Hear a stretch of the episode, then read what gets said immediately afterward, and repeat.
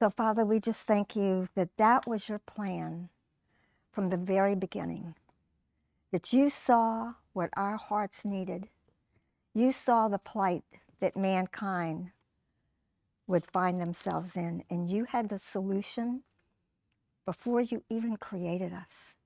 We thank you so much for your resurrection life, and we thank you that as we uh, meditate and think and talk about your resurrection, that that life just bubbles up inside of us more and more. Thank you, Lord. Amen. So I wanted to talk about the resurrection and how it affects our daily lives. I know in this church, we talk about the resurrection every Sunday. And then we go over it during the week also. But you know, you never can get enough because it is not only a one time event, it is our life. It's what ministers to us, it sends the nutrients to us so we can have a oneness with God that He planned for us. Jesus said, I am the resurrection and the life. So I'm going to talk first about the historical event of the resurrection, and then we're going to talk about how that life affects us. The resurrection is a historical fact. It happened on a particular day in a particular year. So we're going to just look at some of those events. I want to paint a picture for you so you can feel like you were there. So you can feel like you were a part of it. You know, you were there. You were crucified with Christ. You were buried with Christ. And you were risen with him. What an amazing thing to realize that in the most important, pivotal time for mankind, God made a way for us to be there and to participate with Him fully. So, a lot happened the week before the resurrection. Jesus went into Jerusalem on a donkey, and the people were in the streets praising Him, calling Him the Messiah. But very quickly, things changed. Jesus was arrested. He was brought before Pilate. He was interrogated. He was mocked as the king with a crown of thorns. He carried a cross. He died nailed to the cross. He yielded up the ghost, crying out, Father, into your hands I commend my spirit. And then he died. The earth reacted to the Son of God and the Son of Man being nailed to the cross. Scriptures tell us that the land was in darkness for three hours while Jesus hung on the cross. And when he died, the temple had a lot of change too. There was a veil in the temple.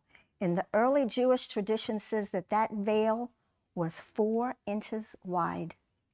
It was around 60 feet tall. It couldn't be handled by man easily. And it said that when Jesus died, that veil was torn into from the top to the bottom. Not the work of any man, but of God. That veil signified that man was not allowed into the Holy of Holies before. Only the high priest could go in, and once a year, and with a rope tied around his legs so they could pull him out if needed. And Jesus coming and pouring out his life, beating and overcoming death, our death, not his death, our death, made it so that man could enter into the Holy of Holies. We could now come boldly into the throne room of God as we were know that we were loved and accepted. What else happened in the earth when Jesus died? It shook. There was an earthquake. Rocks and boulders were split in two. Graves were opened, and the bodies of many who had died were raised to life. And it says, after Jesus' resurrection, those people that had been raised, they went into the city and appeared to many people. Amazing the power that was released. It affected the earth, it affected the veil in the temple, it even affected people that had already died. It affected our relationship with God so that we had free access to come into God's presence. This one time event, the resurrection, would affect mankind forever. We celebrate Jesus' resurrection or Easter Sunday once a year, but really in our hearts and our relationship with Him, we're celebrating it every day. It was a great day of victory. God's heart was in the middle of the resurrection. The resurrection is what poured out of his heart. His heart was always to rescue us from what was harming us. And although it was an event that happened once, it became the source and power for us to live daily. That's how it was for the disciples after Jesus' resurrection. The resurrection and the crucifixion were the things that were on their minds and hearts. It affected everything about their lives.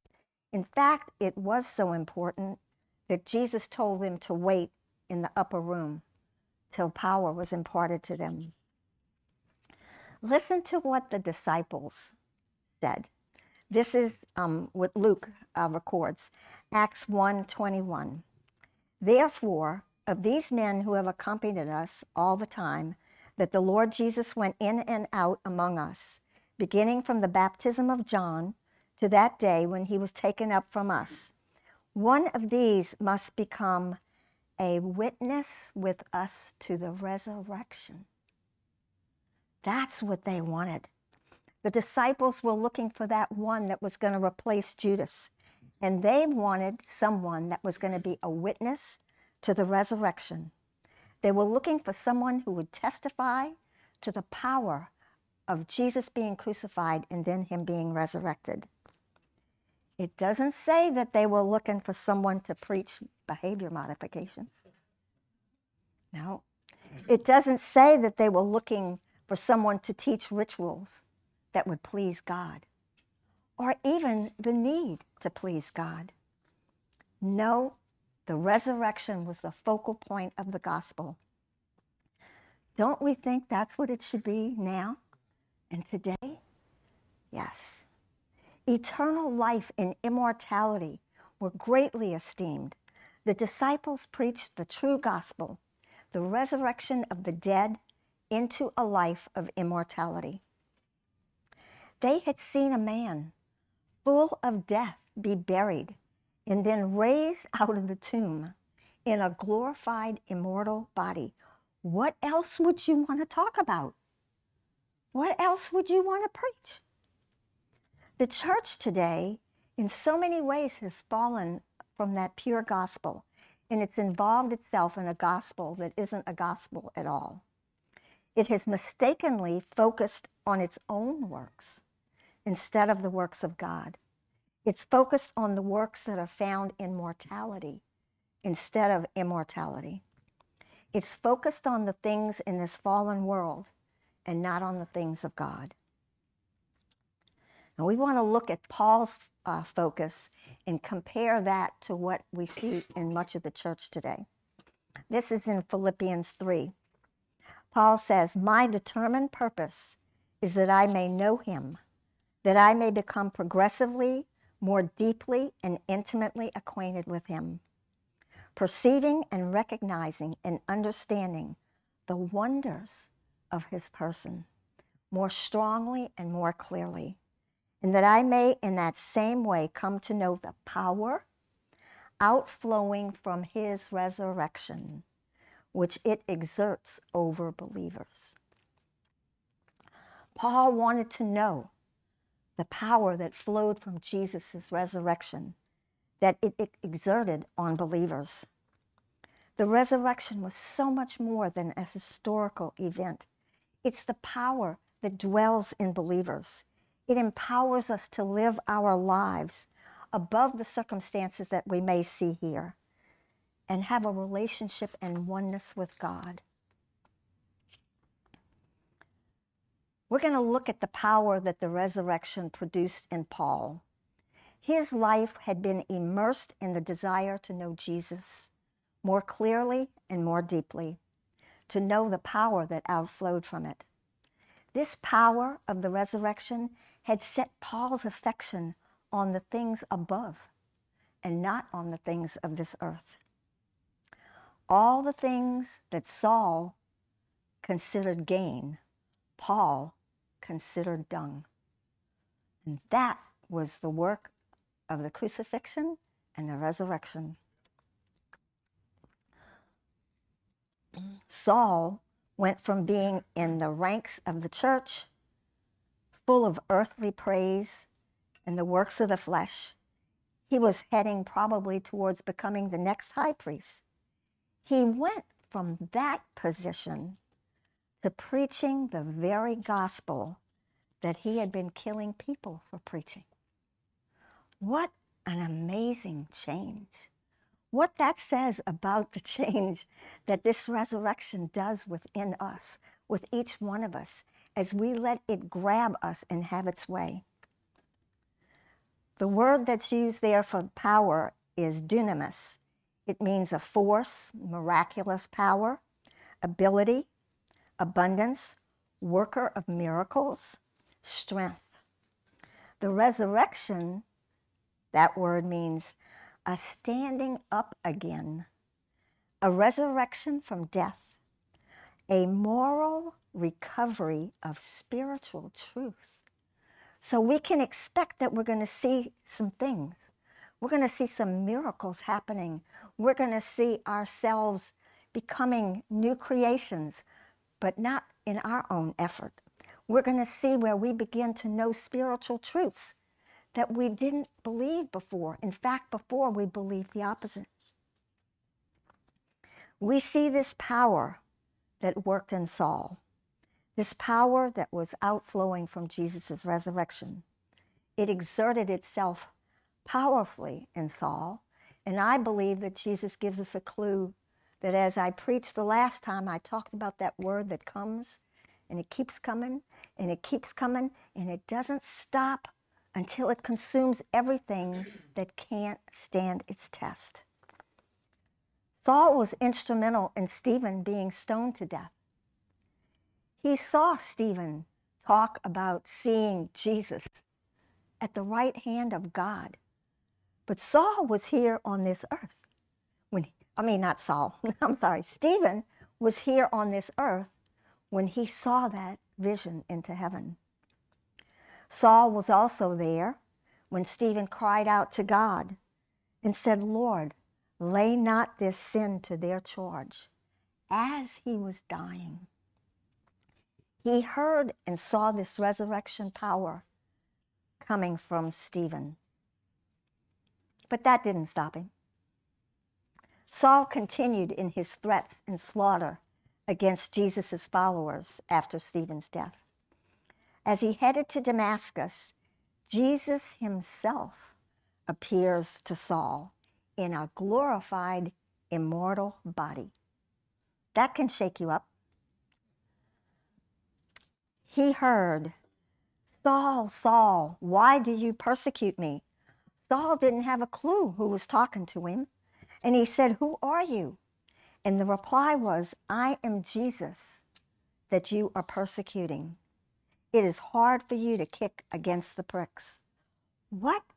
Jesus had been beaten to a pulp and buried. And yet now this same man is alive and in a glorified body and talking to Saul. What were those pricks that Jesus talked about? That Greek word for pricks is kentron. It means to prick, a point, a sting, and a divine impulse. I believe that the pricks that Saul was experiencing was the power of the resurrection exerting itself upon his heart and life to set him free from the bondage of death and restore him to his original design immortality. This resurrection power would show Saul that it wasn't his works that pleased God. And that man had spent years trying to please God by his works. This resurrection power was going to show Saul that it was God's pleasure to serve him with life. There is a power that flows out of the resurrection that produces the ability to stand up again, to rise up out of death and into life, a recovery of spiritual truth. This same power that flows out of the resurrection comes to do a work in our hearts. How powerful is this power? Powerful enough to raise a dead man to life.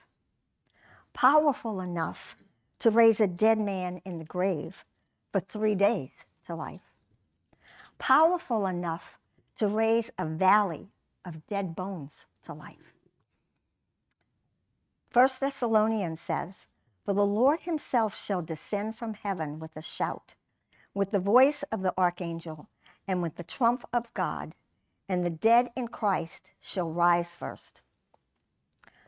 Powerful enough to raise mankind out of the grave to meet Jesus. It doesn't matter how long they've been asleep three hours, three days, three years, three decades, 3,000 years.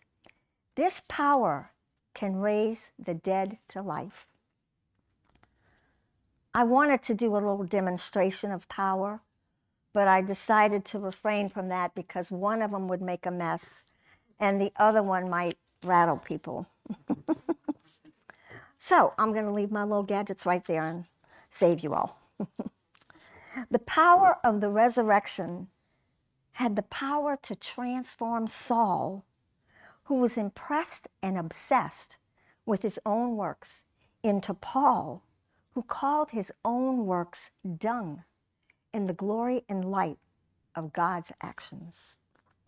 Yes, this power can certainly raise the dead, and this power can also raise the living, right in the here and now, out of the bondage of the death in the world, into light and life. Within its power, there is an ability to, yes, even embrace the cross. Let's look at that resurrection power that worked in Paul again. He said, My determined purpose is that I may know him, that I may become progressively more deeply and intimately acquainted with him perceiving and recognizing and understanding the wonders of his person more strongly and more clearly, and that I may in that same way come to know the power outflowing from his resurrection, which it, it exerts over believers. I remember many years I stopped right there because I didn't want to read any further. but it goes on to say, Paul says, and that I may so share his suffering as to be continually transformed in spirit into his likeness, even to his death, in the hope that if possible, I may attain to the spiritual and moral resurrection that lifts me out from among the dead, even while in the body.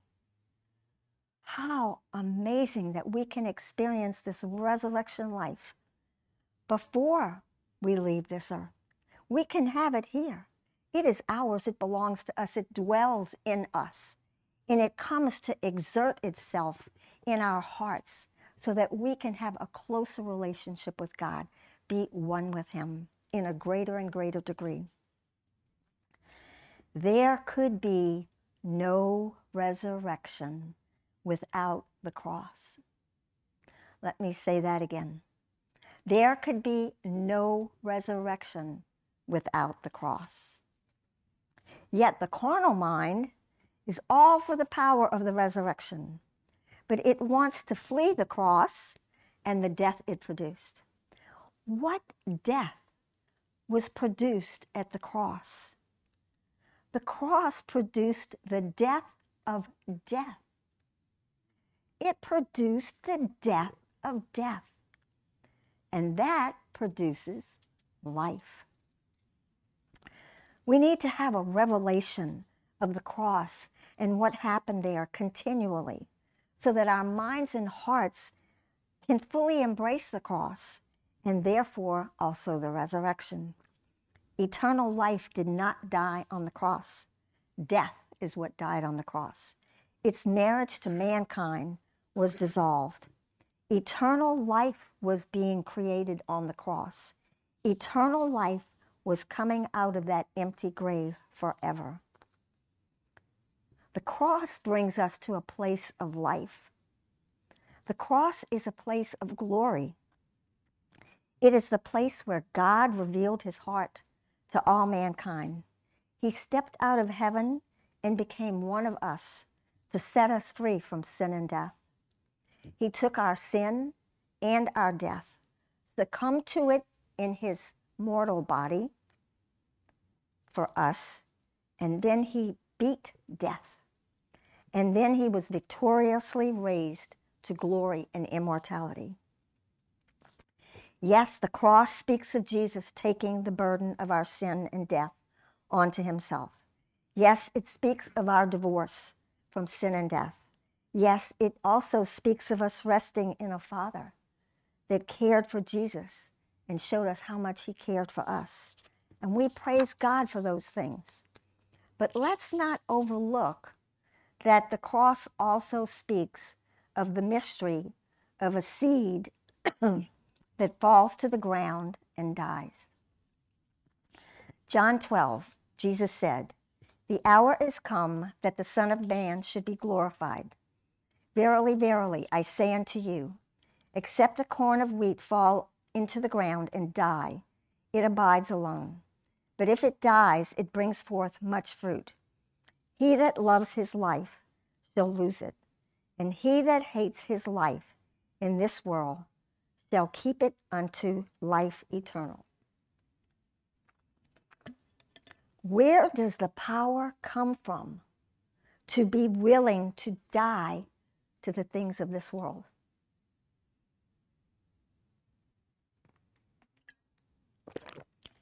Where does the power come from to hate our life in this world? Where does the power come from to give up the ghost? It's from the power of the resurrection. That's where. In Mark 8, it says, And when Jesus had called the people unto him, with his disciples also, he said unto them, Whosoever will come after me, let him deny himself and take up his cross and follow me. For whosoever will save his life shall lose it.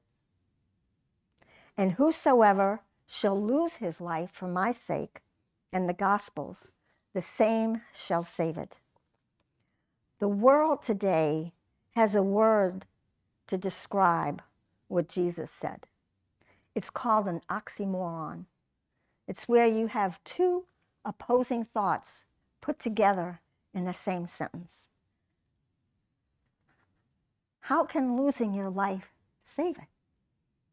Doesn't make sense to the carnal mind. But the faith of the Son of God has a word for this also. And we can read about it in 1 Corinthians 1:18. For the preaching of the cross is to them that perish foolishness, but unto us which are saved, it's the power of God. God called it foolishness to those who were perishing, but to those who were saved, the cross is the power of God. The cross is the power of God. Nothing to be feared, N- nothing that we should um, run from but something to be embraced. And it's the power of the resurrection that opens up our eyes and our hearts so we can see clearly and understand what the cross really is and what it means to us. Not only is it the power of God to save us out of the world of sin and death with immortality, but it's also the power to save us right in the here and now while we're still in this world of sin and death. Save us from what? Death. All forms of death. Fear. Fear of things going wrong. Fear of having lack in an area. It also saves us from ourselves trying to get life in this world for ourselves, thinking that that's going to give us what we want. We think until the revelation comes deep enough that it's the things in the world getting those things that that's what our heart really wants. But you know who knows our hearts better than us? our wonderful Heavenly Father. And He knows what we wanted. And He knows that getting a new car wasn't what was going to satisfy our heart, or being a millionaire, or any of the things that might try to get lifted up in our hearts that we think we need to be happy. He knows those things weren't going to do it. And so he made sure that he provided what God had, that God knew our hearts wanted. Yes, joy. Yes, love. Yes, peace. But from him, not something that fades and washes away because that thing died. God's love and joy and peace never die. It's immortal just the way he is. Unfortunately, most of the American church and even the church worldwide has preached and believed and lived in a gospel to get life in their own strength, where the resurrection is no longer the focus of the gospel. And it's a very sly and sneaky lie. I was in it for a lot of years and I thought I was doing exactly what God wanted. And it took revelation it took repeated revelation. It took the word of God coming and consuming like a fire those things that were resisting the truth of God so that I was able to, I don't want to say finally, but I was able to recently, there we go, recently able to really grasp that no, the things in the world can't make me happy. And you know how I know that besides the Word of God?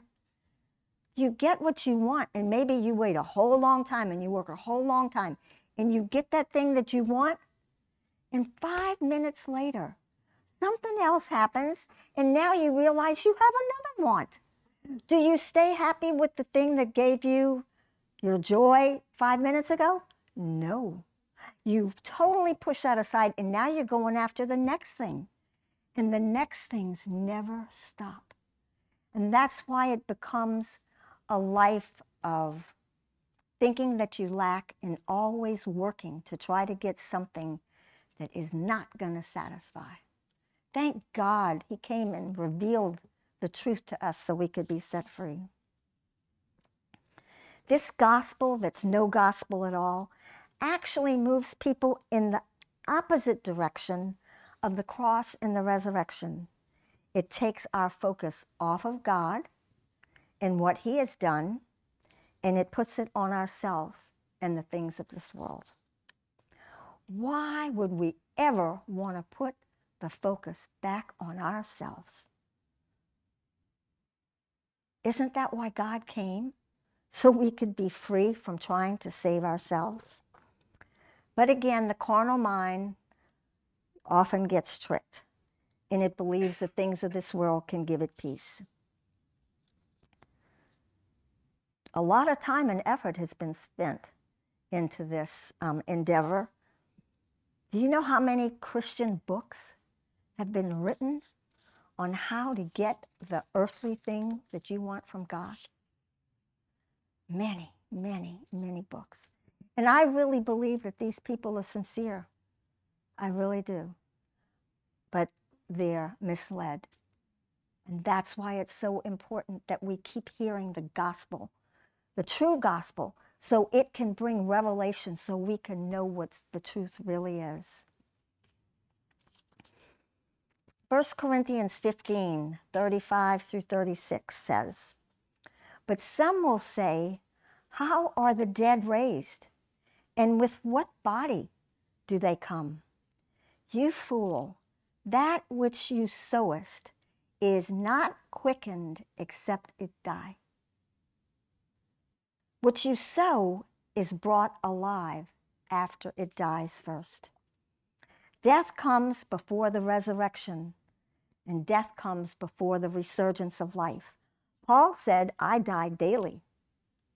Paul was always dying. Now, what do I mean by that?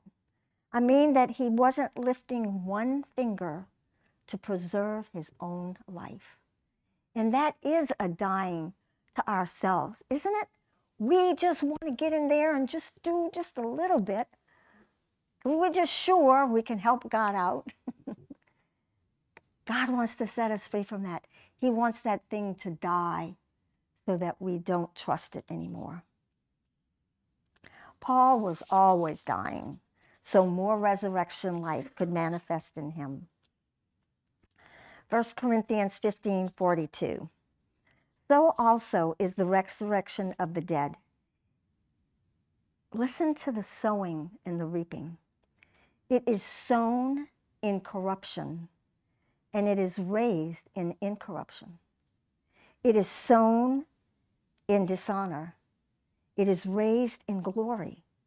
It is sown in weakness, it is raised in power. It is sown a natural body, it is raised a spiritual body. Now let's go and just go back in a minute and look at Jesus. His mortal, corruptible body was sown, and God, his Father, raised him up in incorruption. His body was sown in dishonor and shame, and it was raised into glory. It was sown in what looked like weakness and it was raised in power. It was sown in a natural mortal body, but it was raised immortal and spiritual. Sown in death, and life came forth. A little further in 1 Corinthians 15, it says, For this corruptible must put on incorruptible, and this mortal must put on immortality. So when this corruptible shall have put on incorruptible, incorruption, and this mortal shall have put on immortality, then shall be brought to pass the saying that is written Death is swallowed up in victory. O death, where is your sting? O grave, where is your victory? Do we see this mystery? What is corruptible is sown and dies, and then new life is brought forth. I'll bet you if we ask Jay's mom today, how's she enjoying where she is? How is heaven? she wouldn't have one negative thing to say. She, well, I'm doing good except I have a headache. No. She is never going to encounter. In fact, I believe she's forgotten what a headache even is. That is the kind of life that God gives to us when our mortal bodies are sown and die. It isn't a bad thing that happens, it's victory. It's victory. It loses its sting. Yes, for us that are left on the, on the earth, we have some emotions and grief to deal with, but not like the unbelievers, because we know what that death is going to produce when it's sown life.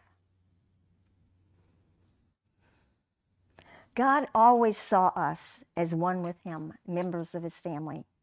So in His heart, He always saw us as divine. But man lost sight of who He was in sin and death. God came and showed us in the resurrection what our original design is immortal, glorified God beings our original design. Mm. We're the God kind. We were created that way. Our design and who we are lives best by God's life and the life and the way He lives. How are we removed from living the me kind of life, operating under the serpent's lies, and moved back into our original design? the cross and the resurrection. death to life. This isn't just a one time thing. Yes, Jesus died once and for all, that's true. But he gave us this example to be seen, and it's repeated over and over in our lives. Unless a grain of wheat falls to the ground and dies, it remains just a grain of wheat. Paul died daily, over and over and over, which means he was resurrected out of a carnal way of thinking into God's way of thinking over and over and over. This mystery in the cross and resurrection that Jesus portrayed to us in living color painted a picture for us of mankind's plight under the weight of death. But it also produced mankind's freedom from its grip. We were shown the cross is the true way to life. It is in dying that we find life. It is in dying that we are brought to life to bear much fruit. There is the foolishness of the gospel again. There is the world's oxymoron. There is the mystery that the carnal mind cannot get a hold of. But to those of us who are saved, it is the power of the gospel, the power of the resurrection. There is a lot of dying going on in the life of a believer. We die to how we see things so we can see how God sees them. We die to the way that we reason about things so we can reason the way God does. Even our faith must die. That was a real hard one for me. I had been trained, man, and taught. My faith was something that I had built up and strengthened, and you did not let go of it. And when I started hearing about the faith of the Son of God and that it would come and do a work in me, I had such relief and joy and peace because I had worked so hard. And you know, you can tell when your faith isn't getting it. That happened quite a few times every day. It just couldn't get it. I tried, I wanted, I did all the things I was taught, I declared, I read, I repeated, I declared, I read, I repeated.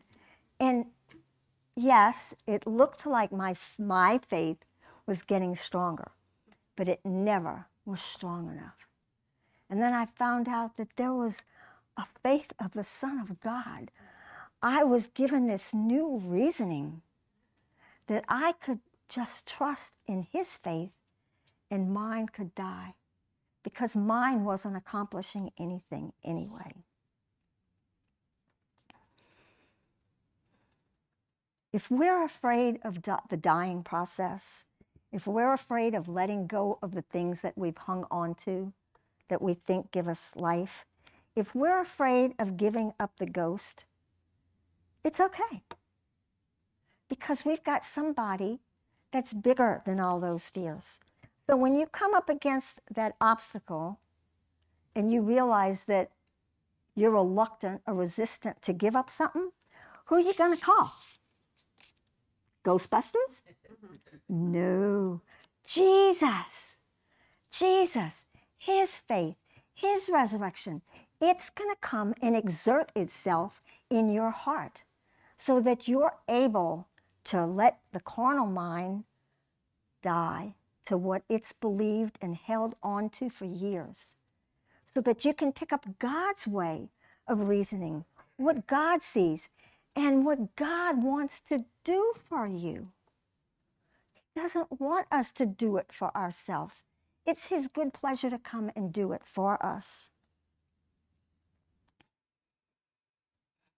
The power in the resurrection life is the strength that persuades us to embrace the cross, to give up the ghost, to let that seed, that carnal seed, die so it can produce much fruit in life, God's life. The power of the resurrection persuades our hearts to see everything the way God does. God sees sin as the enemy that tries to destroy his children, not their bad behavior. God sees the true state of mankind's plight. It wasn't, never was, a moral dilemma, as most of us were taught, but it's a life and death dilemma. For death or sin has tried to conquer our minds and hearts, to reduce our value to the sum of our behavior, good and bad. It causes self condemnation and judgment of others.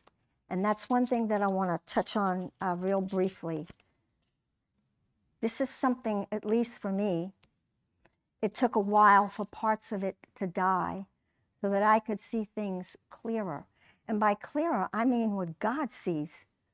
So if I'm not seeing what God sees, I'm wrong. You don't have to question or wonder about it. You're seeing things incorrectly. So if we think like uh, the carnal mind and we're reasoning the way the carnal mind reasons, we're judging ourselves and those around us by their behavior, good or bad. But the power of the resurrection comes, and what does it persuade us of? Our value. It comes and it persuades our hearts of the value of every human being. We are not a sum of our behavior, good and bad, but our value is declared in the resurrection of Jesus as equal to the glorified, immortal body of Jesus, seated at the right hand of God. Now that will begin to really work in your heart. Do you know how hard it is to be critical of yourself and others. It takes so much energy. It robs us of sleep. It tries to get justice for itself. It makes us miserable, agitated, aggravated, churning inside. We weren't created to judge our behavior or others by their behavior. And when we do, it produces a miserable life. But when we let the persuasion and the power of the resurrection come in and show us the value of people. What that's going to produce in us is the faith of the Son of God. And we won't see people the way we used to see them. We'll see them as God sees them. So much nicer. You can go to bed at night and smile. You don't have to have anything against anybody. You don't have to be having fences all around your heart to protect yourself. As we let the judgment that our carnal minds make fall to the ground and die, we are immersed in the judgment of God and what He sees when He sees people. And life is born in us. This resurrection power that was unleashed dwells in us now. It bought for us our immortality to empower our lives so we can walk in the same life that Jesus walked in. So we can see the way he saw, and we can believe the way he believes, and we can judge the way he judges. It enables us to embrace the cross fully, even resting in the cross, which is the place that God's light and life are birthed in us. The resurrection, yes, a one time event. The corruptible body of Jesus put on the incorruptible.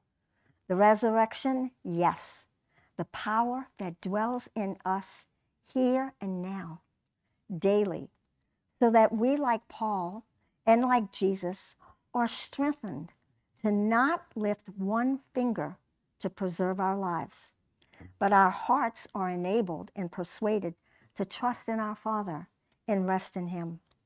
We die to our own strength, which is no strength at all, so that the life and strength of God is made alive in us.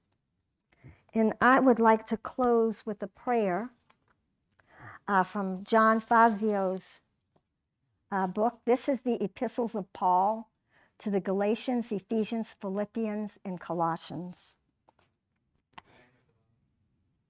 What? What's the name at the bottom? Oh, the Faith Translation. Thank you. the Faith Translation. So this is a prayer uh, from 1 Corinthians 15. Thank you, Abba, for your resurrection power that exerts itself in us so that we may be intimately acquainted and intertwined with you in the hope of the glorious power of your resurrection, and that by sharing in the fellowship of your suffering, where you did not lift one finger to preserve your own life, but trusted in the Father, that our hearts would also rest in you, being formed in the same image as yours in the death that you died, so that in that same manner as you did, we would attain to the resurrection of the dead. And we thank you, Father, that that is your work and that the work that you have begun at the cross and the resurrection, you are faithful to finish it in our lives and hearts. Amen.